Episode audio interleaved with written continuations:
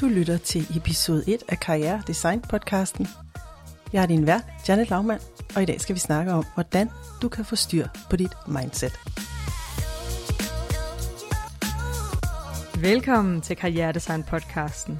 Stedet, hvor du designer en karriere, du elsker hvert et minut af. Og nu, din vært, karrieredesigner-ekspert Janet Laumann.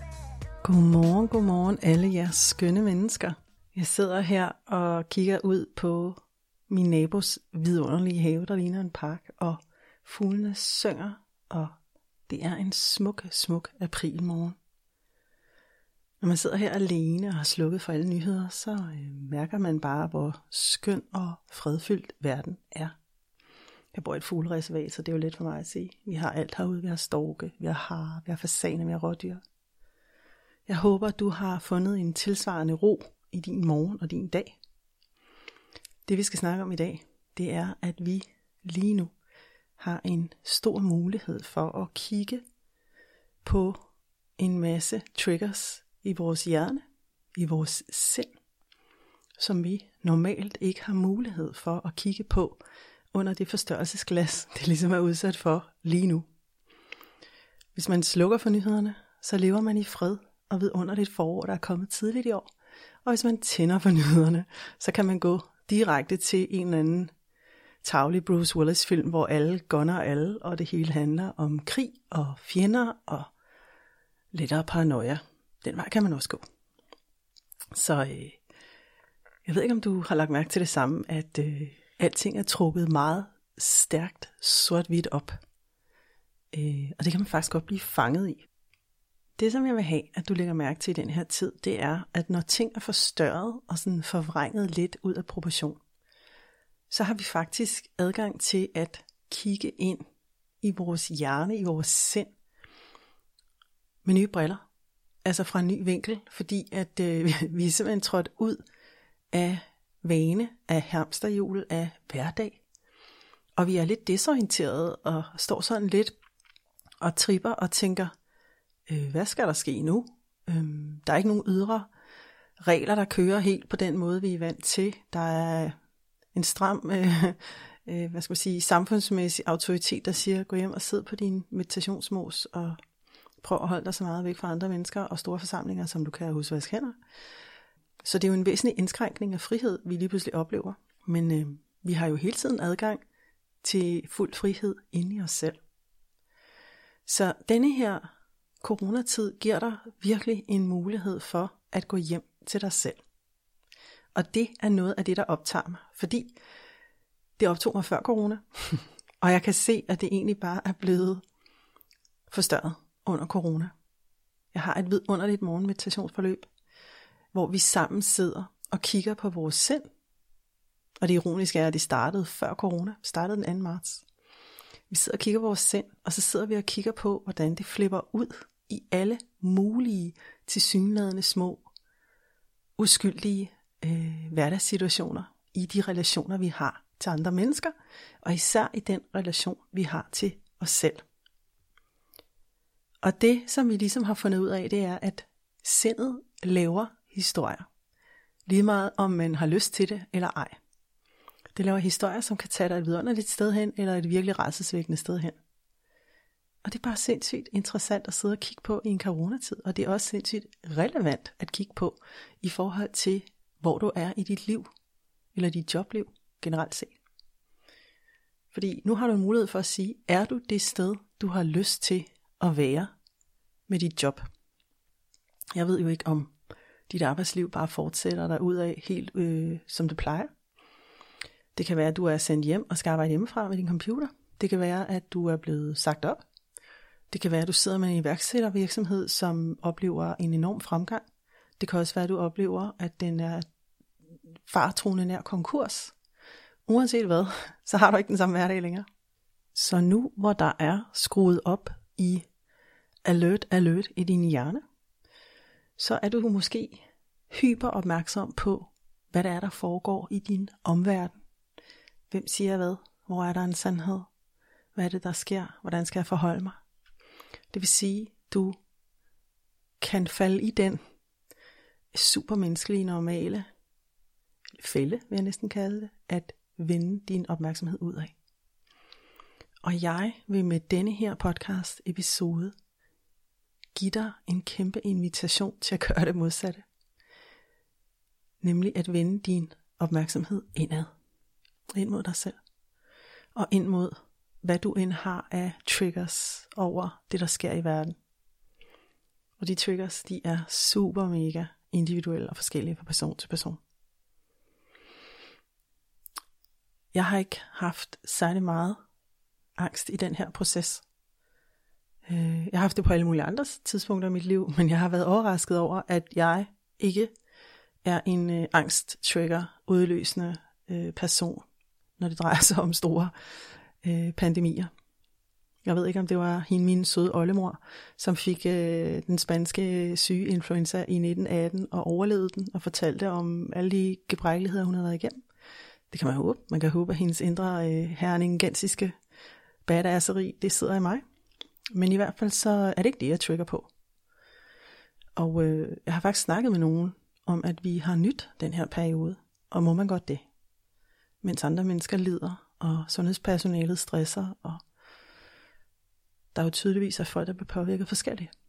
Jeg lever i et karantæneliv i forvejen herude, fordi jeg bor i en landsby nord for Roskilde, hvor der ikke sker særlig meget. Så min personlige frihed er stort set upåvirket. Jeg kan gøre, hvad jeg har lyst til. Og synes jo, det er magisk at rende rundt i verden og opleve, hvor stille den er, og hvor meget folk er hjemme hos sig selv. Men selvfølgelig er jeg klar over, at det ikke er ens øh, for alle, og nogen lider i det. Og det skal vi selvfølgelig tænke over. Så når du får lyst til at vende opmærksomheden ud af, så skal du vide, det er det, din hjerne er designet til.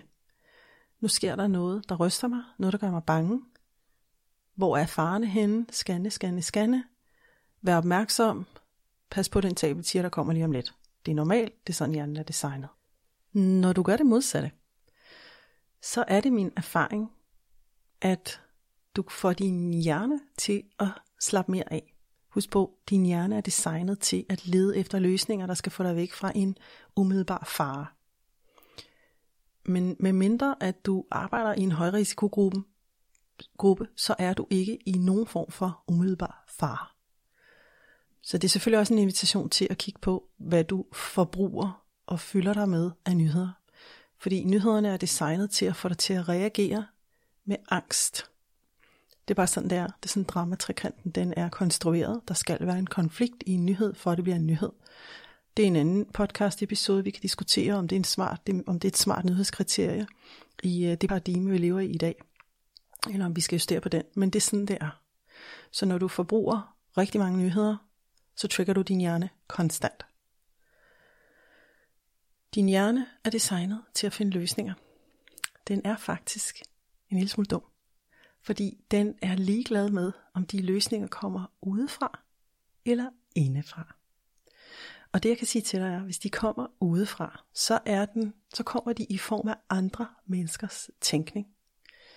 Og man kan spørge, om andre menneskers tænkning altid er din bedste interesse. Eller om du i virkeligheden skulle slukke for nyheder, for, for telefon, for internet, for fjernsyn, for radio. Så vil det være en god idé at lytte til den her podcast, haha. Eller om du skal vende din opmærksomhed indad. Fordi det du vil opdage, det er, at din hjerne så febrilsk vil scanne den der øh, indre tilstand, du nu præsenterer for den, for løsninger. Og den vil flippe ud. Fordi du har jo slukket for alle sansemæssige stimuli. Og det vil sige, her har du pludselig en mulighed for at iagtage, hvor mange historier dit sind, din hjerne, laver helt af sig selv. Kan du følge mig? Den laver historierne, uanset om der er en ydre stimuli, eller om du fratager alle stimuli fra din hjerne. Og det er bare super svært at jagtage sit sind og sin hjerne i fuld gang med at sabotere, eller hvad den finder på. Når det er, at der er så meget udefra kommende input, du skal forholde dig til. Og her kommer den store cliffhanger. Grunden til, at du skal vende din opmærksomhed indad, det er, at denne her coronakrise, som vi står i, den gør ikke noget ved dig, som ikke findes i dig i forvejen. Skal jeg lige gentage det? Corona gør ikke noget ved dig, der ikke findes i dig i forvejen. Med andre ord, den måde, du har en tendens til at reagere på, agere på, vil coronaen forstærke. Hmm? Så det vil sige, fordi at coronaen er en kæmpe forstørrelsesglas i verden på alt det, der er godt og alt det, der er skidt, så får du her en fuldstændig fænomenal mulighed for at iagtage dig selv. Øh, mere bredspektret, kan man vist kalde det. Og det er, det er en kæmpe invitation, som du kan vælge at tage imod. Er det let? Ja, det er det. Kan det gøre lidt ondt? Ja, det kan det godt. En lille smule. Fordi, fordi du kommer til at sidde og iagtage en masse gamle mønstre, køre showet ind i dig med din hjerne, som du måske har kunnet handle dig fra, dengang at samfundet var åbent. Du kunne gå på café, når du synes, det var ubehageligt. Du kunne gå ud og se en biograf film, når du synes, det var ubehageligt. Du kunne ligesom handle dig væk fra at kigge på det her mønster. Men nu har du en mulighed for at sidde med dig selv og simpelthen bare jagtage det, indtil det har fortalt dig det, du gerne vil se. Og det er jo også relevant, når man gerne vil skabe sig et liv og en karriere, man elsker, fordi en del af forårsrengøringen er jo at være gartner i sit eget liv. Og øh, det kræver jo, at der er noget ukrudt, der skal fjernes. Og nogle tanker er simpelthen ukrudt. De er levedygtige og livskraftige, ligesom skvalderkål og mælkebøtter. De er også skide irriterende, fordi de laver rodnet eller stikker deres rødder langt, langt ned, og de knækker altid, når man skal have dem op. Kender I ikke det? De her mælkebøtter der, de kommer bare igen og igen. Og det er det samme med dine tanker. Altså, de, øh, de har deres eget liv, fordi de er, fordi hjernen er en svamp, der suger al input til sig. Og den skældner ikke mellem godt og skidt, den bare tager det ind. Så her har du virkelig en mulighed for at sidde og kigge på det, og vælge til og vælge fra. Hvis du oplever, at du bliver meget angst, når du passerer andre mennesker, eller du bliver irriteret over, at de står for tæt i køen, eller du vasker manisk hænder, eller du bekymrer dig. Du bliver måske helt deprimeret over alt det, der sker, fordi du tænker, stopper det aldrig. Så vil jeg med stor kærlighed spørge dig, om du også havde den tendens før corona. Kan I se det? Herhjemme, der har vi det sådan, vi vasker vores hænder, når vi har handlet. Vi vasker vores hænder, når vi har været i skole. Vi vasker vores hænder før vi spiser mad. Men vi går ikke amok i håndvask. Vi går ikke amok i håndsprit. Det har været udsolgt, så øh, vi har faktisk ikke noget håndsprit. Vi inviterer vores venner hjem. Det må vi nemlig godt. Og så øh, havde vi fødselsdag med en masse mennesker samlet. Og de sad ved hver deres bord. Og i stedet for at lave buffet, så lavede vi familiebaseret buffet, for så kunne man sidde der og snaske i hinandens bakterier og vira inden for sin egen familiegruppe. Og vi bouncede kun numser, i stedet for at give håndtryk. Altså det fungerede fantastisk. Så jeg vil sige, vi, vi, sådan, vi skulle ikke sådan tilbøjelige til at, at gå den der panikvej, øh, hverken i min eller min mands familie, så vi gør egentlig det, vi plejer, men selvfølgelig lytter vi til de forholdsregler, der er. Og det gør, at den her periode bliver enormt fredfyldt. Og den gør, at jeg med god samvittighed kan slukke for nyhederne. Jeg gider ikke se på dem. Fordi det, øh, nyhederne for mig, det er sådan en rabiat ego ude af kontrol, der kun har til hensigt at sprede frygt. Og det gør ikke noget godt for mig, fordi når jeg slukker, så ser jeg jo bare, at kirsebærtaget blomstrer, og ungerne leger, og jeg kan ikke se nogen angst, og gider ikke trække den ind i mit liv, fordi det er andre menneskers angst. Og det betyder ikke, at der ikke er medfølelse med dem, der direkte er påvirket af den her sygdom, der direkte har mistet kære. For det er der. Og der er også medfølelse med de mennesker, der har brug for at svælge i den angst. Men jeg deltager ikke i den. Og det vil jeg sige til dig. Det synes jeg heller ikke, du skal gøre. Der er jo mulighed for at få nyheder ind, altså blandt andet via en eller anden, der ikke kan lade være at se dem. Og så kan du sige, kan du give mig et nyhedsopris fredag? Fredag plejer der at være gode nyheder, ikke? Der skal vi altid have weekendnyheder. Det er måske nok. Ikke? Men resten af tiden skal du slukke. Fordi du vil opdage, at dit liv, det, øh, det fungerer sgu meget godt. Så med den her synlighed, du nu har adgang til, fordi alting er skruet op og forstørret, så vil jeg invitere dig til at lave en øvelse. Jeg ved ikke, om du er typen, der skriver dagbog, eller taknemmelighedsdagbog, eller notesbog, fylder dem med alle mulige lækre ord. Hvis du er det, så vil du synes, det her det er den fede opgave, og ellers så kan du lege med det. Og det er, at du hver morgen eller hver aften sætter dig ned med den her dagbog, og så laver du det, jeg kalder en tankedownload. Det vil sige, du tager alle de tanker, du kan komme i tanke om, der skræmmer livet af dig, som du føler omkring din karriere, dit job, du har mistet, du er ved at miste, din forretning, corona, øhm, din familie, om du bliver syg eller ej, alt, alt, hvad det nu kan være. Vi reagerer jo forskelligt. Og så rydder du dem ud af skabet, som, øh, som om du skulle kigge på dit tøj. Hvad skal til genbrug, og hvad skal blive? Og så kigger du på dem, på et stykke papir her i din bog, eller hvad det nu er. Og så tager du bevidst stilling til, om de tanker her, de skal tilbage ind i skabet. Om du gider fortsætte med at tænke de her tanker. For jeg kan love dig en ting. De tanker, de er ikke dig. Tanker er noget, du har. Det er ikke noget, du er. Det er noget, der sker for dig. Blodtryk, det er noget, du har. Det er ikke noget, du er. En puls, det er noget, du har. Det er ikke noget, du er. Og tanker hører til hjernen, og hjernen hører til kroppen, men det er ikke den, du er. Så det er bare noget, der sker for dig, ligesom skyer på en blå himmel. Og jeg kan love dig for, at det du garanteret vil opleve, det er, at du vil føle en stor, stor fred, fordi du nu tager alle de her tanker, der svømmer rundt ind i hovedet på dig, skruet op på max volumen, ikke? der er fest, umf, umf, umf, umf. Og så begynder du at kunne se lige så stille en sammenhæng mellem det du føler, hvis det er angst, og så det du tænker. For der er en direkte sammenhæng. Og det jeg vil sige til dig, det er, de tanker du har om corona, eller din forretning, eller dit job, det er ikke det samme som det, coronaen reelt forsager. Der kan være stor, stor afstand imellem det, vi tænker om noget, og så fakta, den sande verden. Ikke? En ting er at opleve en pårørende, der er smittet og svært syg, eller i værste værste fald dør. Noget andet er tanken om, at det sker. Det er to forskellige ting. Og tit og ofte er tanken værre end selve oplevelsen. Og jeg snakker af erfaring med at eskortere folk ind i døden, for eksempel. Hvor jeg oplevede, at det var værre at tænke på det, end at rent faktisk stå i det. Og det overraskede mig. Så det synes jeg, du lige skal have i mente, når din hjerne flipper ud.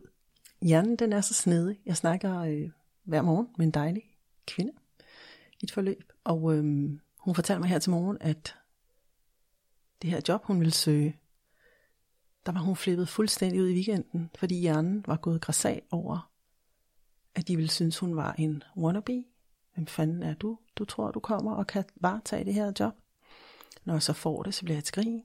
Altså, hjernen var bare kørt derudad. Og øh, det tager hun op, fordi vi kan tage det op hver morgen i det her forløb. Og kigge på det som to voksne, i stedet for to syvårige.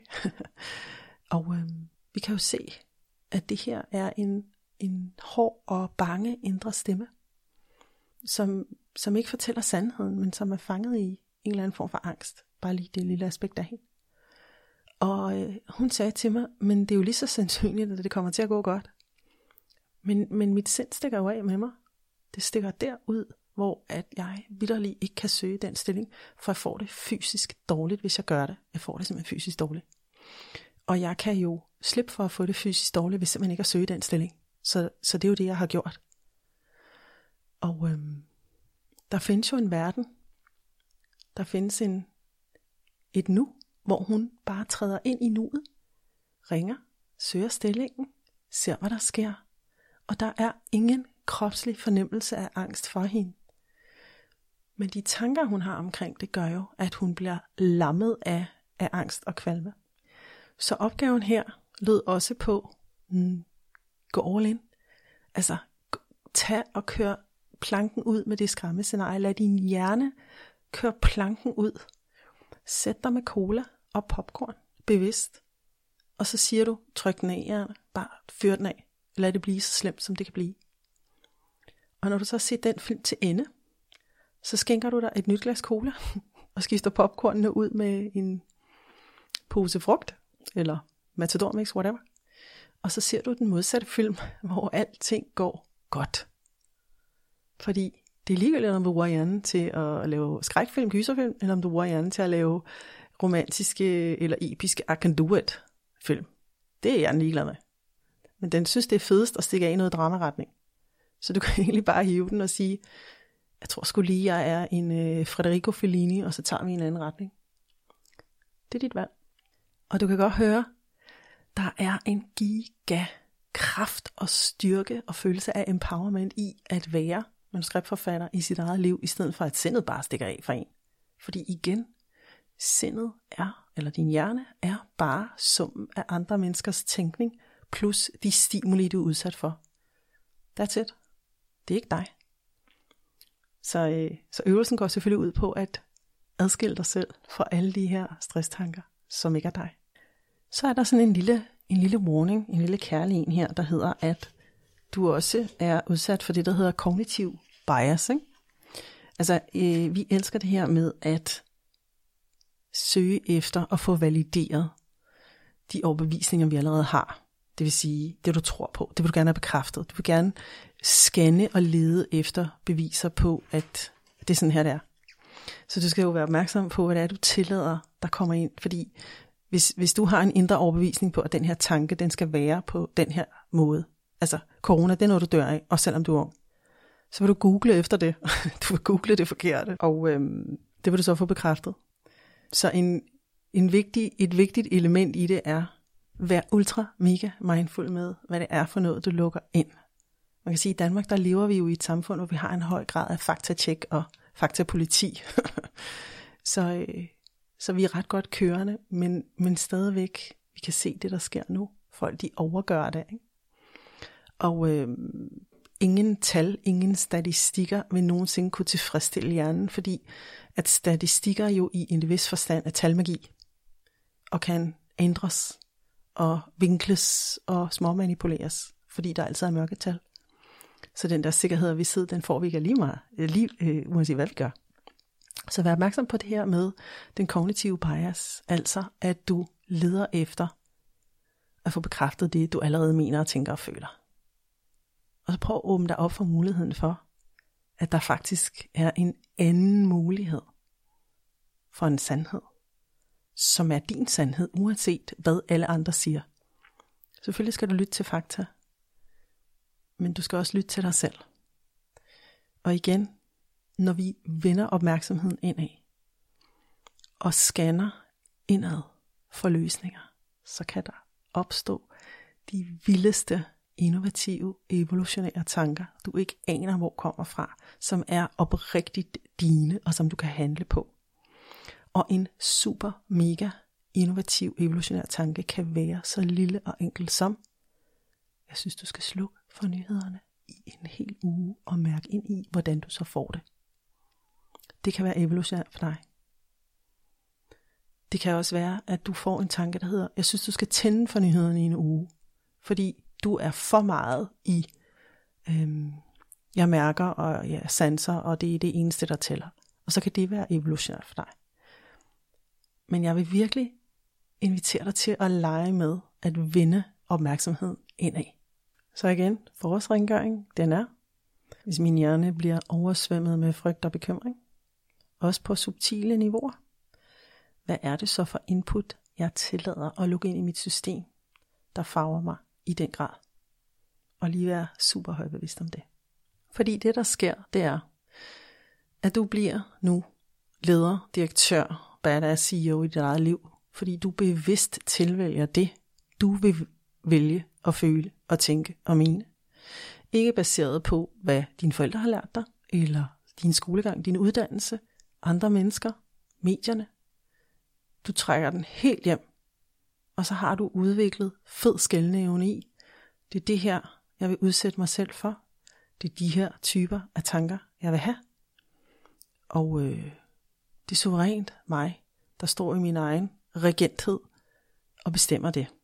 Og her kommer mit sidste argument. Grunden til, at du skal lave den her tanke-download og virkelig gøre dig umage med at skelne mellem det positive og negative, det er, at der vil være tanker, der vil være så destruktive for dig, at de får dig til at fryse. Og det ved du jo ikke, når du skal skabe karriere. Du vil jo have momentum. Du vil have action. Du vil have, at du ikke hele tiden får stoppet dig selv. De der små bitte, om jeg ser lige YouTube, om jeg skal lige tjekke mails, om jeg går lige ud og lufter hunden, om jeg går lige rent, om, om, ikke? det er alt sammen et tegn på, at du er stok i en buffer-tilstand, hvor du er nødt til at proppe ting ind, for ligesom at regulere angst. Men jeg siger til dig, alle vise mennesker, jeg har nærstuderet her de sidste 20 år, siger det samme. Al menneskelig angst og ledelse kommer af at tænke ukloge tanker.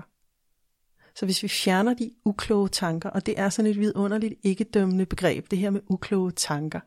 Hvis vi kan fjerne det, så kan vi radikalt reducere mængden af angst, vi har i kroppen. Simpelthen ved bevidst at plukke de tanker, vi gerne vil sidde med. Du får det, du fokuserer på. Og de tanker, du fokuserer på, dem vil du få resultater på. Så du skal være hyper mega mindful og bevidst omkring, hvad det er for nogle tanker, du tænker, fordi du får baseret på dem.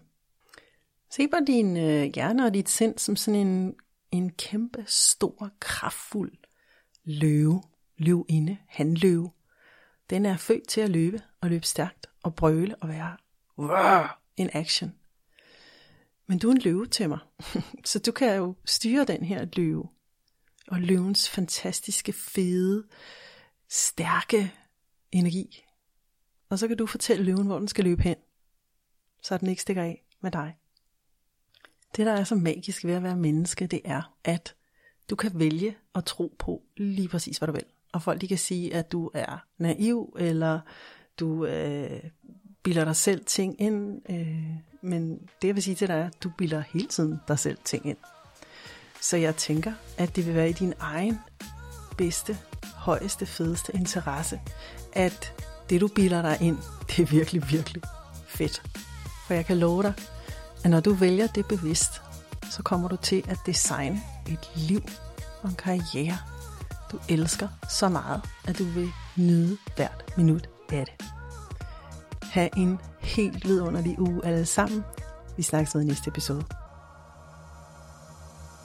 Inden du smutter herfra, vil jeg lige fortælle dig, at jeg sætter så meget pris på, at du lytter til Karrieredesign podcasten.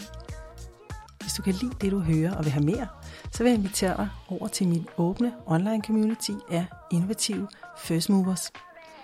Her får du nemlig liveundervisning og mikroinspirationsoplæg med mig, hvor du vokser sammen med ligesindede.